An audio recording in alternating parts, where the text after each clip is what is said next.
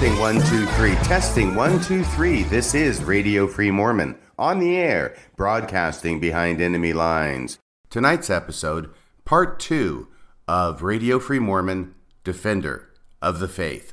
30 years ago, back in 1989, I created and taught a class for the Institute program at the University of Texas at Austin, where I was at the time completing my final semester of law school. Tonight's episode contains the second lecture in that series. Now, one of my personal failings is that I tend to over prepare for a presentation, with the result that I have a lot more to talk about than I usually have time to talk about it in. As I listen to these lectures from 30 years ago, I see that I haven't changed that much in this regard. The second lecture was supposed to cover seven commonly heard criticisms about the Book of Mormon, but I had done so much research on the subject that it ended up taking two lectures to cover that material and not one. As you listen to this lecture, you will hear that I discover this only toward the end of this lecture that I'm not going to be able to cover all the material I had planned to cover, and that I'm going to have to go into lecture 3 to cover the rest of it. So, lectures 2 and 3 will cover commonly heard criticisms about the Book of Mormon. There are also a couple of places toward the end of this lecture where I am using overheads. It was an old device called an overhead projector where I could make copies of things out of books or manuals that I wanted to show the class but instead of copying them onto paper, there was a special machine that I could use to copy them onto clear plastic. The plastic sheet would then be put onto an overhead projector, which would shine a bright light through the plastic, up through a lens, and onto the wall behind me. I think I do a pretty good job of explaining what it is that's on these projections, so there shouldn't be too much confusion on that score. I think it only right to give credit to Van Hale and Bill Forrest, the creators and proprietors of Mormon's Miscellaneous back in the 1980s. They produced a number of items. I think they call them scrapbooks, in which they had different illustrations and even humorous drawings relating to the subject of Mormon apologetics. Van Hale continues to have a radio show in Salt Lake City on Sunday evenings called Mormon's Miscellaneous. I bring this up to give them due credit and also by way of showing once again that I was up to my neck in researching and studying Mormon apologetics in the 1980s. These lectures are a culmination of that research. But I wanted to let you know what was going on in the classroom so that you can visualize it as accurately as possible. I have not listened to these lectures in 30 years, and as I listen to them, I have to confess that I am somewhat impressed with Radio Free Mormon's knowledge research, and grasp of the subject. Doctor Strange may be the master of the mystic arts, but Radio Free Mormon was master of the Mormon apologetic arts. So, with that introduction, I'm pleased to roll back the clock 30 years to 1989 for the second lecture in my Institute class titled Defending the Faith. Play the tape. As I said last week, today's class, we're going to deal with certain questions raised concerning the Book of Mormon. Now, some of these questions are, are legitimate questions that people might have concerning the Book of Mormon. Some of them are less legitimate, I think, but you can make your own decisions as you go along. Basically, what we're going to cover is, I believe, about seven questions, and in my experience, they're the seven most frequently asked questions concerning the Book of Mormon. Uh, the first question, uh, just to give you an overview of what we'll be covering, is uh, basically that uh, why should the Book of Mormon exist at all? Why is there a need for a Book of Mormon? Question number two is uh, why is the Book of Mormon written in King James English? Question number three uh, why does the Book of Mormon quote the Bible? Question number four why are there so many changes that have been made since the first edition of the Book of Mormon? What's the reason for that? Question number five why or does the Book of Mormon quote Shakespeare Question number six deals with the Solomon Spaulding theory. And question number seven uh, is why does the Book of Mormon say that Christ would be born at Jerusalem? When, of course, any fool knows that Christ was born in Bethlehem. All right. Let's begin then. The animals. You left out one of the big ones there. Horses and, uh, and elephants. And yes, but that's going to come later on in the semester because uh, we'll be dealing with archaeological things in the Book of Mormon in a different class. That's a good point. Got to try and cut these things up so I have time to cover them in just one class period. Yeah, what was number three again? Well, it was why does the Book of Mormon quote the Bible? first question is, why does the Book of Mormon exist at all? And that's a very fundamental question, and I think it's the one that I, that I hear certainly a great deal, certainly for most people who think that the Bible is all that there is, that the Bible is completely God's Word. There is no more. And from that perspective, I often hear the question, well, the Book of Mormon doesn't even deserve to exist. There is no more of God's Word. And since the Book of Mormon claims to be God's Word, obviously, it isn't. Because the Book of Mormon, because the Bible is all that there is. Now, let me give you a, a, wonderful response. It doesn't originate with me, but just pretend it does for a second. Um, if the Bible is the complete Word of God, then there is a great defect in that book, i.e., the Bible. Because nowhere in the Bible does it state that the Bible is the complete Word of God. Okay, you got that? Secondly, therefore, for one to know for a fact that the Bible is the complete Word of God, in order for them to know that to be true, they would have had to have found out by a direct revelation from God that is outside the Bible. And if that's the case, then the Bible is still not the complete Word of God because they're claiming revelation outside the Bible. Now, I would love to take credit for that. However, I'm merely paraphrasing Joseph Smith. And uh, Joseph Smith laid that out, and it's a, a wonderful and complete argument concerning that. Uh, the fact that the Book of Mormon would receive this kind of reception when it was once published to the world was prophesied in the Book of Mormon itself in 2 Nephi chapter 29. And I find that what the Book of Mormon says concerning the subject is an extremely persuasive argument as well. Beginning in verse 3 of chapter 29 and going on through verse 10, listen to this. Listen to how convincing this is. And because my words, talking about the Book of Mormon, because the Book of Mormon shall hiss forth, many of the Gentiles shall say, A Bible, a Bible. We have got a Bible, and there cannot be any more Bible. And that is indeed what we hear. But thus says the Lord God, O fools, they shall have a Bible, and it shall proceed forth from the Jews, mine ancient covenant people. And what thank they the Jews for the Bible which they receive from them? Yea, what do the Gentiles mean? Do they remember the travails and the labors and the pains of the Jews, and their diligence unto me in bringing forth salvation unto the Gentiles? O ye Gentiles, have ye remembered the Jews, my ancient covenant people? Nay, but you have cursed them, and have hated them, and have not sought to recover them. But behold, upon your I, the Lord, have not forgotten my people. He continues, Thou fool that shall say, A Bible, we have got a Bible, and we need no more Bible. Have you obtained a Bible, save it were by the Jews? Know you not that there are more nations than one? Know you not that I, the Lord your God, have created all men, and that I remember those who are, are upon the isles of the sea, and that I rule in the heavens above and in the earth beneath. And I bring forth my word unto the children of men, yea, even upon all the nations of the earth. Wherefore murmur ye? Or in other words, why do you murmur? Because that you shall receive more of my word. Isn't that a good question? Why on earth should you complain because God's going to try and give you some more of his word? Don't you know that the testimony of two nations is a witness unto you that I am God, that I remember one nation like unto another? Wherefore I speak the same words unto one nation like unto another. And when the two nations shall run together, the testimony of the two nations shall run together also. And I do this that I may prove unto many that I am the same yesterday, today, and forever, and that I speak forth my words according to my own pleasure. And because that I have spoken one word, ye need not suppose that I cannot speak another.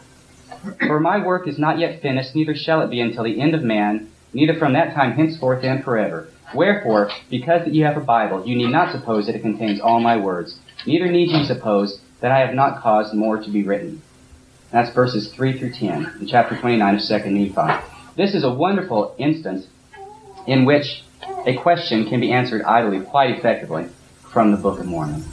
And I can't imagine any reasonable person not being swayed by what it says here. In another place, Joseph Smith stated, uh, about people uh, making this claim that uh, he said, uh, let me see, I'm going to have to paraphrase now because it just came to mind.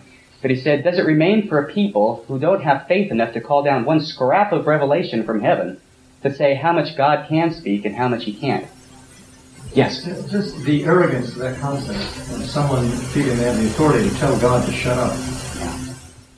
I think that's correct. It is terribly arrogant when you look at it from that point of view. However, I can understand the other point of view too, and I'm sure you can, which is if you don't have living prophets, and if you don't have living apostles, and no communication with God, It must not be necessary. yes, and you better hang on to that Bible for all it's worth. And it better be infallible, because otherwise you're up a creek. My Jesuit teachers pointed out, they, they simply turned the Pope into paper. Could you repeat that, Reverend Father? That was 2 Nephi chapter 29, verses 3 through 10 Thank you. in the Book of Mormon, certainly. Um, now, the Bible does not say that the Bible is all there is. In other words, there are many uh, people who think that there are quotes in the Bible that do say that the Bible is all there is. And I think that usually those are specious, but I want to examine some of those so that you'll be familiar with them.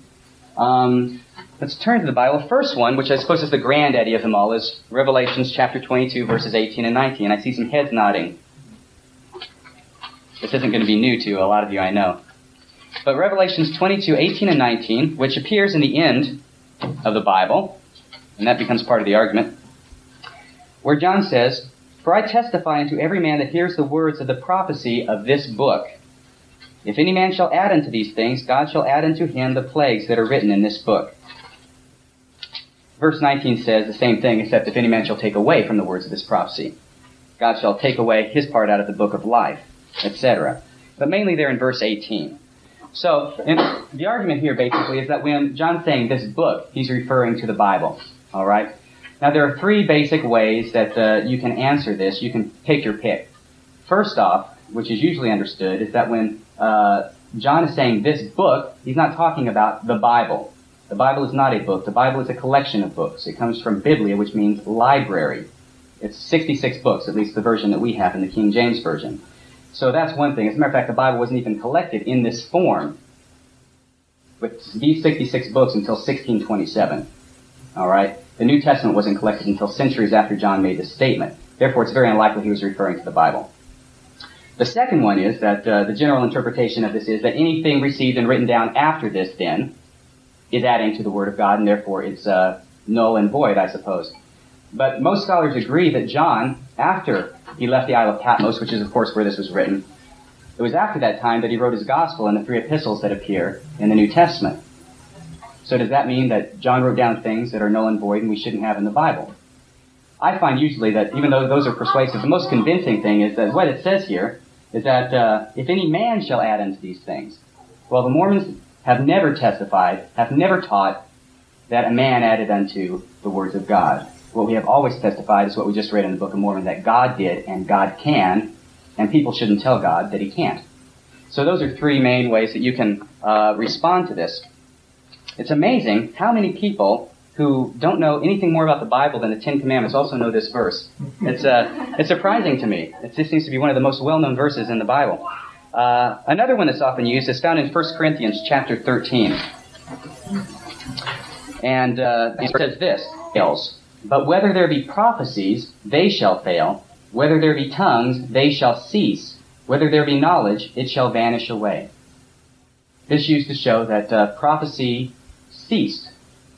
And so did tongues for people who don't believe in tongues either. Or I guess people who don't believe in knowledge, if you take it down to the third one, whether it be knowledge, it shall vanish away. Although I think that would probably be heavenly knowledge received from heaven, taken in context. Um, the basically, the, be- the best way I think to uh, respond to this is simply to read it in context and read down the next two verses, which says, For we know in part and we prophesy in part, but when that which is perfect is come, then that which is in part shall be done away. Now, all Paul's saying here is that right now, as he says elsewhere, he says, right now it's like looking through a glass darkly. Or I guess if you were to, to interpret that into today's terms, it's kind of like looking through the bottom of a Coca-Cola bottle, as opposed to seeing things with your eyes. Everything's kind of misty and hazy, and you can't really see things too good. That's because we don't have that direct communication, I mean, that direct God living with us personally. But he says that we have prophecies and tongues and this knowledge from God for now, because now we know in part and we prophesy in part. But when that which is perfect is come, then that which is in part shall be done away. Then prophecy is going to cease. And when that which is perfect has come, what time do you suppose that is? Jesus Christ. Sure. When God is dwelling in our midst. When God's dwelling in our midst, do you suppose we're going to have to have prophecy? No. We're not going to have to have these things because we're going to have God directly with us. And this is all that this verse is saying. It's not saying that prior to the second coming, prophecy would cease. Um, let's also go to Matthew 11:13, in which uh, it states this, which is also often used to show that there aren't going to be any more prophets. Matthew 11:13, for all the prophets and the law prophesied until John meaning John the Baptist. All the prophets prophesied until John. So if they all prophesied until John, they're not going to be prophesying anymore. That's all the prophets that there were until John, is what this is showing. And after that, no more need for that. About Agabus. That's a good question. What about Agabus? Who's Agabus? He was a prophet. Right, but when did he live? Christian prophet. Right, he lived after the death and resurrection of Christ. Exactly, that's a great example. We've got prophets after this. So what is uh, Matthew getting at here when he's quoting Christ saying this for all the prophets and the law prophesied until John? What they're talking about is that they prophesied of Jesus Christ's coming. He's saying all these prophets prophesied of Christ coming up until John, and then Christ came. I think that the Apostle John is not a prophet. Uh, no, I don't think That so. came after? I th- he might be including him. I think he might be that might be including them up and until John, but I don't know. Paul's letter uh, to Ephesians mentioned prophets and apostles as foundation of the church. But I guess I would say the foundation is past. Yeah, and we- we'll get into that in another lesson too. around Agabus, though. It's very difficult. It is. So, but that's what they what he meant. They all prophesied of Christ until Christ came. Of course, after Christ came, you're not going to have anybody prophesying about Christ's coming anymore. Okay? So that's uh, what it's referring to there. You can also talk about the revelation that John received on the Isle of Patmos, which is about 96 A.D. That's the whole book of Revelation there. So certainly revelation was being received and was considered necessary in the church after the time of Christ. The last one I want to bring up, which is also quite commonly used, is found in 2 Timothy chapter 3.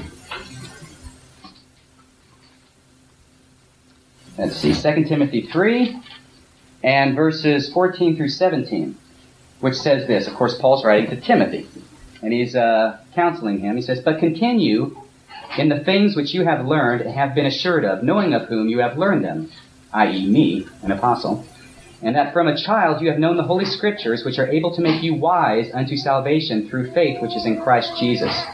All Scripture is given by inspiration of God, and is profitable for doctrine, for reproof, for correction, for instruction in righteousness, that the man of God may be perfect, thoroughly finished, unto all good works.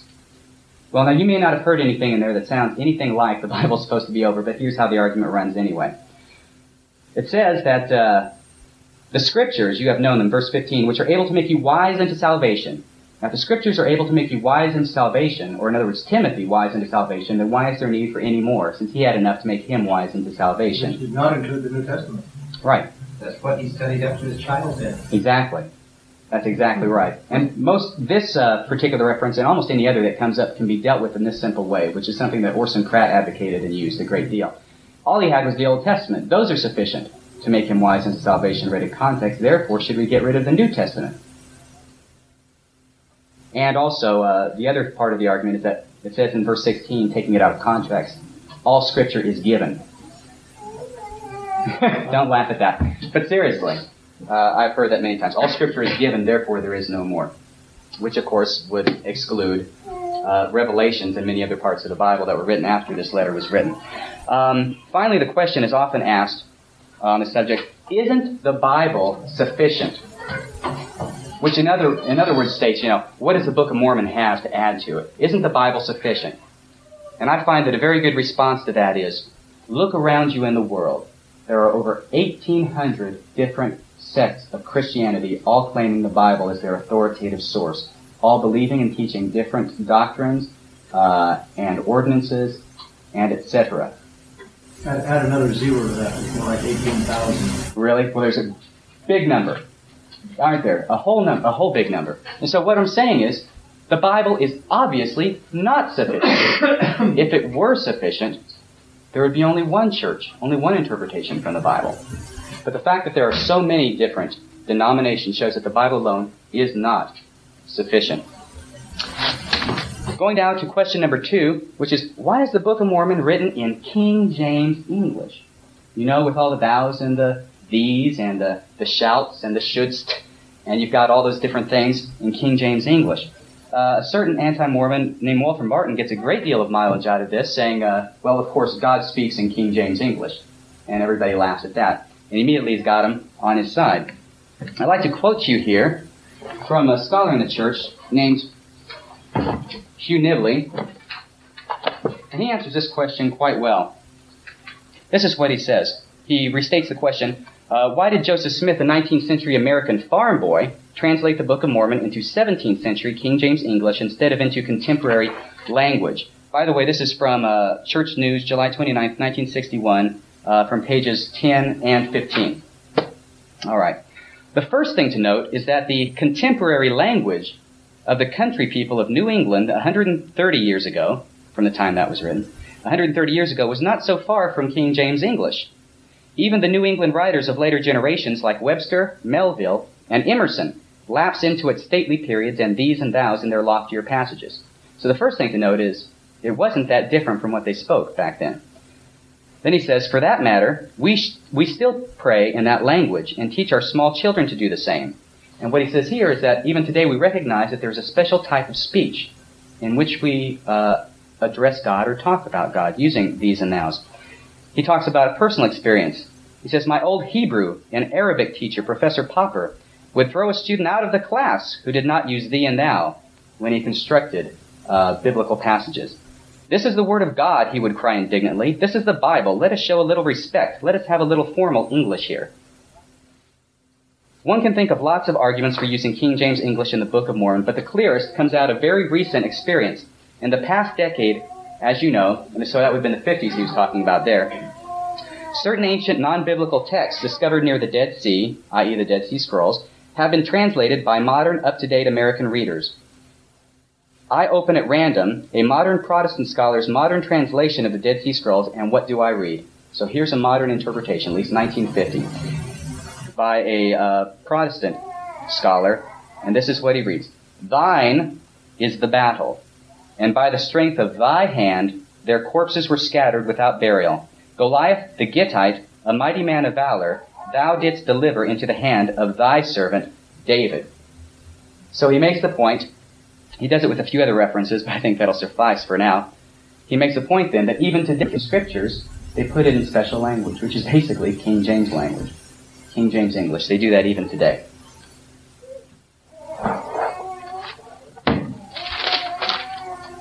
Going on now to question number three. Why does the Book of Mormon quote the Bible? Now, this problem is set forth very well by B.H. Roberts in a, an article he wrote for the Improvement Era, January 1904, pages 179 through 176. And here he states uh, the problem. He's responding to a person who wrote asking this question.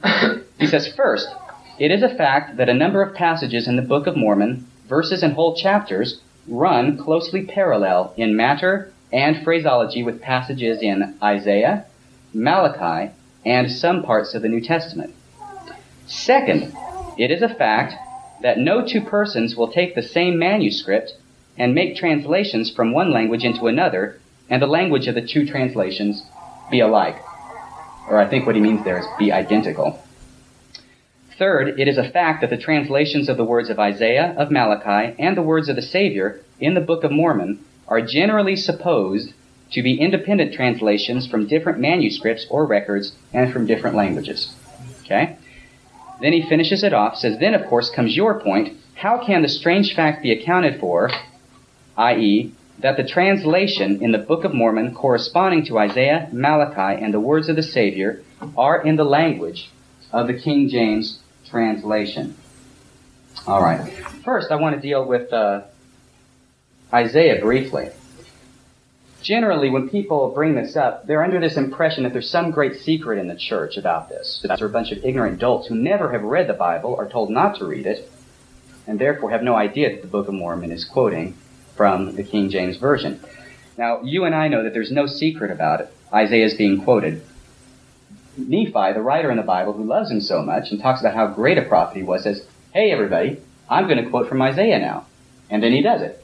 There's no secret there. If you look in the headings in the Book of Mormon, it even says compare Isaiah chapter 29, compare Isaiah chapter 5, or whatever it is. So there's no secret about this at all. Malachi. Anybody know offhand where Malachi comes up in the Book of Mormon? Christ. Right. So where did that come from? Christ says, look, you didn't have this on your brass plates. And of course, that's where Isaiah came from. They had the brass plates with them. They took them. That's part of the Book of Mormon. It tells that in the Book of Mormon, rather. They didn't have Malachi. Christ comes and says, You didn't have this. These are important. And when you read them, you know they're important.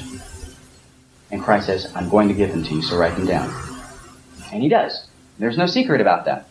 Finally, uh, the words of Christ on the Sermon on the Mount, where he addresses the Nephites in a manner similar to the Sermon on the Mount. There's no secret about that either. On each of the tops of the three chapters, it says, See Matthew 5, see Matthew 6, see Matthew 7, and compare them.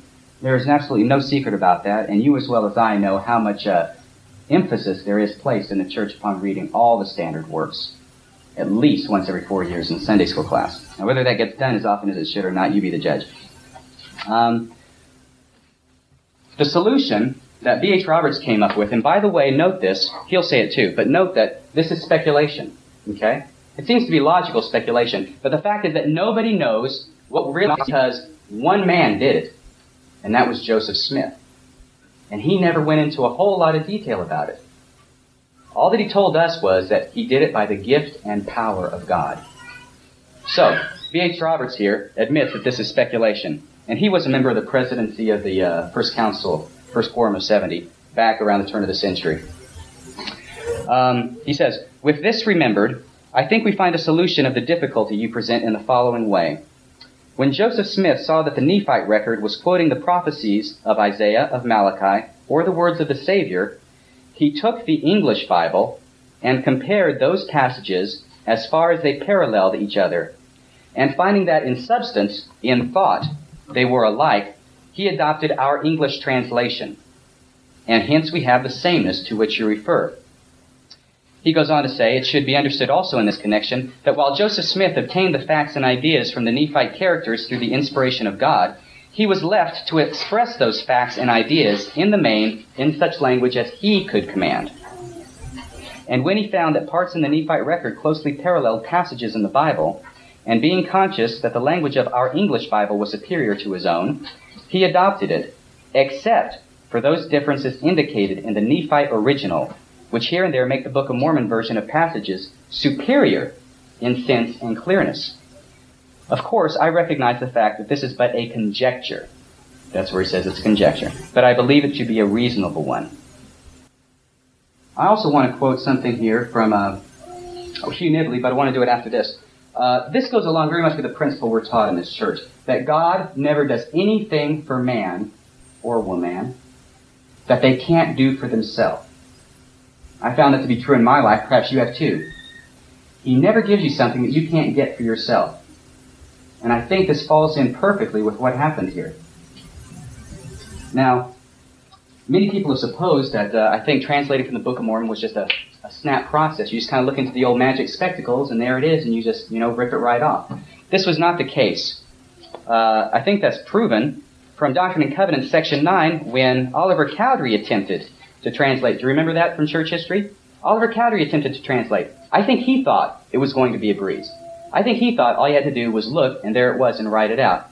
But the Lord told him that such was not the case, but that you had to go ahead and you had to study it out in your mind. You had to pray about it. And if it was right, if the translation was right, he would cause your bosom to burn within you. If not, you would have a stupor of thought. What are you talking about? You forget that translation that was wrong. And you could go ahead. This was something that required a great deal of effort. And when Joseph Smith came to those places, as B.H. Roberts conjectures, it is most likely he recognized it for what it was. I mean, it had big red flags all over it. I'm going to be quoting Isaiah now. And he went to the Bible and he compared them. And when it was the, the sense in the King James Version was along with what was in the place, he copied that. But where it was different, as it was quite often, he went ahead and made variations in that, which, as B.H. Roberts says, and quite accurately, are in many cases superior to, actually in all cases, uh, superior to what is found in the Bible. I want to quote from Hugh Nibley again about this. Now, let me find this. Should be up here. Yes. Um, the next most devastating argument against the Book of Mormon was that it actually quoted the Bible. The early critics were simply staggered by the incredible stupidity of including large sections of the Bible in a book which they insisted was specifically designed to fool the Bible reading public. They screamed blasphemy and plagiarism at the top of their lungs. But today, and this was in 61, but today any biblical scholar knows that it would be an extremely suspicious circumstance if a book purporting to be the product of a society of pious immigrants from Jerusalem in ancient times did not quote the Bible. No lengthy religious writing of the Hebrews could conceivably be genuine if it was not full of scriptural quotations. He goes on, As to the passages lifted bodily from the King James Version, we first ask, how else does one quote scripture if not bodily? And why should anyone quoting the Bible to American readers of 1830 not follow the only version of the Bible known to them, which of course was the King James Version or the Authorized Version? Actually, the Bible passages quoted in the Book of Mormon often differ from the King James Version, but where the latter is correct, there is every reason why it should be followed. Now listen closely to this. When Jesus and the apostles, and for that matter the angel Gabriel, quote the scriptures in the New Testament, do they recite from some mysterious ur text? Do they quote the prophets of old in the ultimate original? Or do they give their own inspired translations? No, they do not. They quote the Septuagint, a Greek version of the Old Testament prepared in the third century before Christ. Why so? Because that happened to be the received standard version of the Bible accepted by the readers of the Greek New Testament. When holy men of God quote the scriptures, it is always the received standard version of the people they are addressing. We do not claim that the King James Version or the Septuagint are the original scriptures. In fact, nobody on earth today knows where the original scriptures are or what they say. Inspired men have in every age been content to accept the received version of the people among whom they labored, with the Spirit giving correction where correction was necessary. Since the Book of Mormon is a translation, with all its faults, into English for English speaking people whose fathers for generations had known no other scriptures but the standard English Bible, it would be both pointless and confusing to present the scriptures to them in any other form so far as their teachings were correct. All right. I talked a little bit about superior translations found in the Book of Mormon over that in the Bible. I want to go to a few of those just to give you a few examples. First off, dealing with Isaiah. Notice that uh, Hugh Nibley mentioned the Septuagint. That was a Greek version of the Old Testament coming from about the third century before Christ. Now, the King James Version was not translated from the Septuagint. It was translated from a separate version of the Old Testament, a Hebrew vision, the, Maser- the Ma- Masoretic text. Thank you. I look for uh, Brother Stills knowing not to make sure I'm on the right track in all these things, which is a completely different version. Um, if we look at Isaiah 48:14, which is cited in the Book of Mormon in 1 Nephi 20:14, the Book of Mormon text appears to follow the Septuagint, which is many hundreds of years older than the Masoretic text upon which the King James Version is based. The King James Version says this, All ye assemble yourselves and hear, which among them hath declared these things? The Septuagint says, And they shall all be gathered together and shall hear, who announced these things to them. Note that phrase to them, which is absent. The Mormon seems to restore this phrase from the Septuagint. Quote, All ye assemble yourselves and hear. Who among them hath declared these things unto them? That underlined phrase is restored in the Book of Mormon. Um, let me give you another one of these examples. This one I think is even more striking. It's uh, in Isaiah 2.16, which is quoted in 2 Nephi 12.16. Um, in the King James Version, this is what it says. Now, it might be hard to get this just from listening, but try if you can, okay? Let me give you a brief overview. The King James Version seems to have lost a line that the Septuagint has. Similarly, the Septuagint seems to have lost a line that, that the King James Version has. The Book of Mormon, however, has all three of the lines. It has the one that the King James Version lost, the one that the Septuagint lost, plus the one that's similar to both. So listen. The, Sept- uh, the King James Version says, And upon all the ships of Tarshish and upon all pleasant pictures. The Septuagint says, and upon every ship of the sea, and upon every display of fine ships. Finally, the Book of Mormon ties them all together and says, and upon all the ships of the sea, and upon all the ships of Tarshish, and upon all pleasant pictures. This is what Dr. Sidney B. Sperry has observed regarding this passage. The Book of Mormon suggests that the original text of this verse contained three phrases, all of which commenced with the same opening words, and upon all. By a common accident, the original Hebrew, and hence the King James Version, text lost the first phrase, which was, however, preserved by the Septuagint. The latter lost the second phrase. In other words, the Septuagint lost the second phrase and seems to have corrupted the third phrase. The Book of Mormon preserved all three phrases. Scholars may suggest that Joseph Smith took the first phrase from the Septuagint. The prophet did not know Greek, and there is no evidence that he had access to a copy of the Septuagint in 1829 and 1830 when he translated the Book of Mormon. So here are things coming out that Joseph Smith had no access to and no knowledge of. I'm going to go ahead and, uh, yeah. What that verse was that? It is find it in the Book of Mormon in 2 Nephi 12:16, and in the 1981 version, there's a special footnote describing exactly what happened there, and that'll help describe it for you. Okay. Let me go ahead to uh, Malachi, in which there's an interesting difference that Joseph Smith made from the way it's found in the Old Testament. In Malachi chapter 4, it says this But unto you that fear my name shall the Sun, capital S U N, the Son of Righteousness arise with healing in his wings, and you shall go forth and grow up as calves of the stall. From this, it would almost seem like uh, we're dealing with sun worshippers, because S U N here in the Old Testament. However, when Christ gave it to the Nephites, and when Joseph Smith translated that section, it's as follows But unto you that fear my name shall the Son, capital S O N, shall the Son of Righteousness arise with healing in his wings, and you shall go forth and grow up his calves in the stall. We begin to understand. Where is that? Where is that? That's uh, 3 Nephi 25 2. For that cross reference.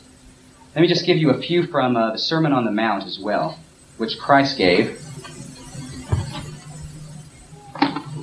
to the Nephites once he got over here. Actually, the very first day he arrived. He gave them what is in Matthew called the Sermon on the Mount. As a matter of fact, notice that this was apparently, uh, many of the ideas at least in the Sermon on the Mount were some sort of a style.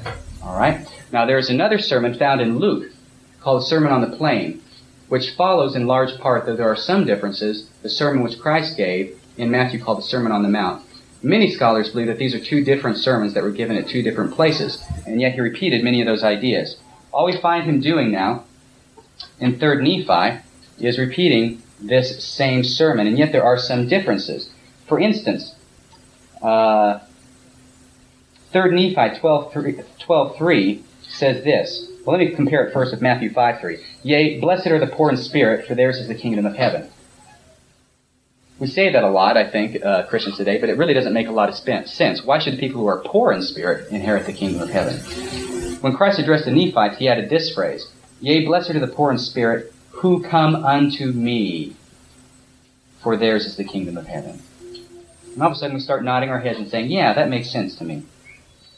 Now the fourth beatitude, which is in Matthew 5 6, says, Blessed are all they who do hunger and thirst after righteousness, for they shall be filled. When Christ addressed the Nephites, he added this phrase, Blessed are all they who do hunger and thirst after righteousness, for they shall be filled with the Holy Ghost. Making that passage much clearer. I want to address one more of these changes and then move on since we're running out of time. Uh, later on, I don't have a reference to this, but it's later on in the uh, the sermon, and you'll recognize it. From the King James Version, it says, "I say unto you that whosoever is angry with his brother without a cause shall be in danger of the judgment." You're familiar with that. I mean, we're talking about the Sermon on the Mount, right? Probably the, the best known set of scriptures in the Bible. The Book of Mormon says this without a cause. It says, I say unto you that whosoever is angry with his brother shall be in danger of his judgment. It doesn't give you the out by saying if you have a cause and you're angry with your brother, it's okay. He says if you're angry with your brother, period, then you're in danger of the judgment. The phrase without a cause, by the way, has been discovered by scholars to be a late interpolation into the New Testament text. And cannot be found in the oldest New Testament manuscripts. The modern Bible translations follow the Book of Mormon. Did you hear that? The modern Bible translations follow the Book of Mormon by omitting the phrase. These older manuscripts were unavailable in Joseph Smith's day. Of course, he just had the King James Version. So we see that actually today Bible scholars are following what the Book of Mormon did and making some of the corrections. Um, I'd like to move on now to about all the changes that have been made in the Book of Mormon. Um, you get different amounts, but uh, generally the phrase is that there have been over 3,000 changes been made in the Book of Mormon since it first came off the press in 1830. Uh, generally, uh, to make the stick, people have to set up a straw man. Okay? And a straw man approach means that you simply set up something which the opponent doesn't believe in the first place, but it, it's easy to destroy. So you set up the straw man, and then you tear it down, and then you act as if you've actually defeated your opponent, when actually you haven't. You've just defeated the straw man. Here's how it works here. In order to set up a straw man, they have to demonstrate that the Mormons believe that the Book of Mormon was absolutely perfect in grammar, in spelling, in punctuation when it came off the press in 1830. And if they can do that, then they can say, well, look at all these changes that have been made. What's wrong? We should never allow them to set up that straw man because it's simply not correct. H. Roberts. It was the ideas were inspired of God, but Joseph Smith, a young backwoods farm boy with no better than a third grade education at the time, had to put those divine ideas as best he could into his language. And he did that as best he could. Um, let me show you something. This is an interesting uh, visual aid. The Tanners, who are rabid anti Mormons, spent I don't know how much time if you can imagine, going through the Book of Mormon, 1830 edition, comparing it with today's version, and counting all the little nitpicky changes that have been made. Most of which is punctuation. Exactly. And if you look at this closer afterward, you'll see this. We've got a word deleted, and the word was to, T-O. Makes a big difference.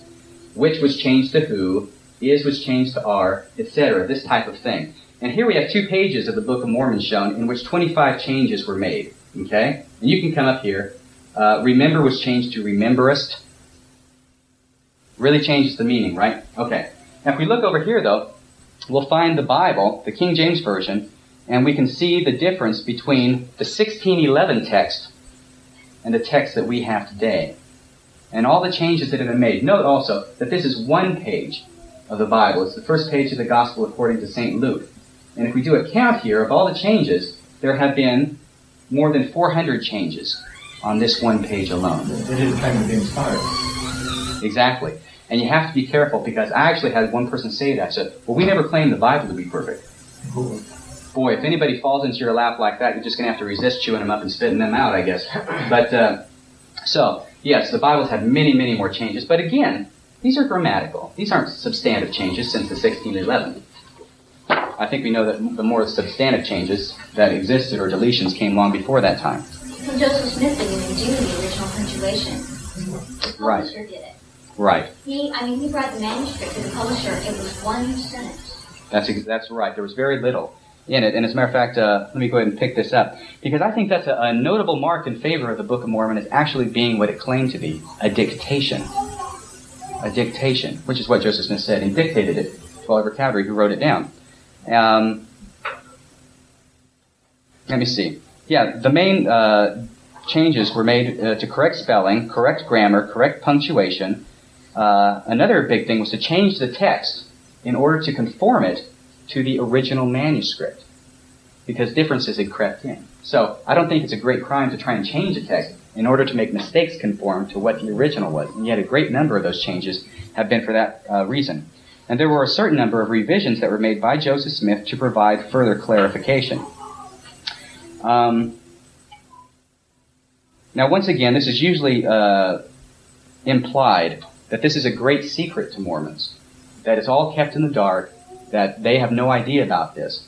And yet, uh, just a few years ago, the church authorized the reprinting of the original 1830 edition of the Book of Mormon, in which would have all those different things in it. So this isn't a very good way to keep these kinds of things a secret, is to make them available to the public. Um, in addition, every edition, there was the 1830 edition, 1837, 1840, and also uh, the 1981 edition, uh, which had some of these uh, changes for grammatical reasons. Each one in the flyleaf stated exactly what they were doing. Let me see if I can uh, find that for you. Here we go. Parley P. Pratt, who uh, was the main editor of the 1837 edition, has this quote, Individuals acquainted with book printing are aware of the numerous typographical errors which always occur in manuscript editions. It is only necessary to say that the whole has been carefully re-examined and compared with the original manuscripts by Elder Joseph Smith Jr., the translator of the Book of Mormon, assisted by the present printer, Brother Oliver Cowdery, who formerly wrote the greatest portion of the same as dictated by Brother Smith. So, it's saying right there, look, we've made some uh, corrections to make it conform with the original, and in order to correct grammar and such. If you probably haven't noticed this, if you have, you have a better eye than most people, but a similar statement was made in the 1981 edition of the Book of Mormon. It's kind of at the bottom of the page here. They once again went back to the original manuscript, errors that had been perpetuated for quite a long time. None of them really serious or anything, but uh, this is what it says here. It's under a brief explanation about the Book of Mormon. Okay, that's right after the uh, history that Joseph Smith gives. On the bottom page, it says about this edition.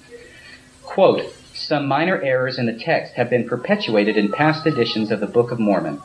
This edition contains corrections that seem appropriate to bring the material into conformity with pre-publication manuscripts and early editions edited by the prophet Joseph Smith. Unquote. So this is an ongoing idea. I think that with the 1981 edition, they've, they've finally gotten around to getting most of them. Uh, just in a, a, brief couple of minutes, I'd like to share a couple of those with you that have been made in order to get it back to the original meaning. If you turn to 1 Nephi 13, there on page 24. Does that help?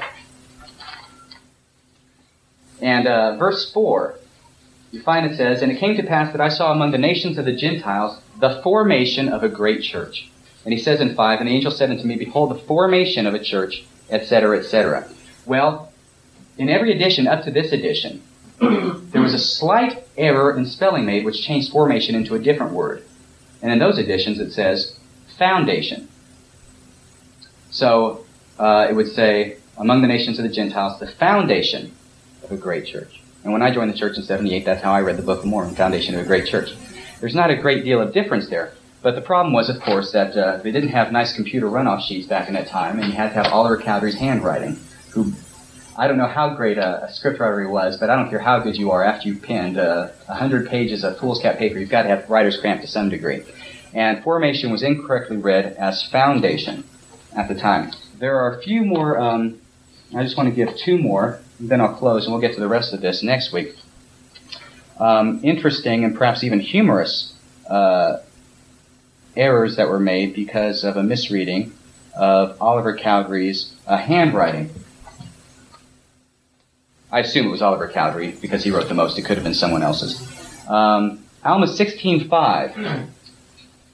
Uh, at this point, the Lamanites had taken Nephite prisoners of war. Zoram, chief Nephite army captain, went to Alma the prophet and asked him to inquire of the Lord concerning the prisoners.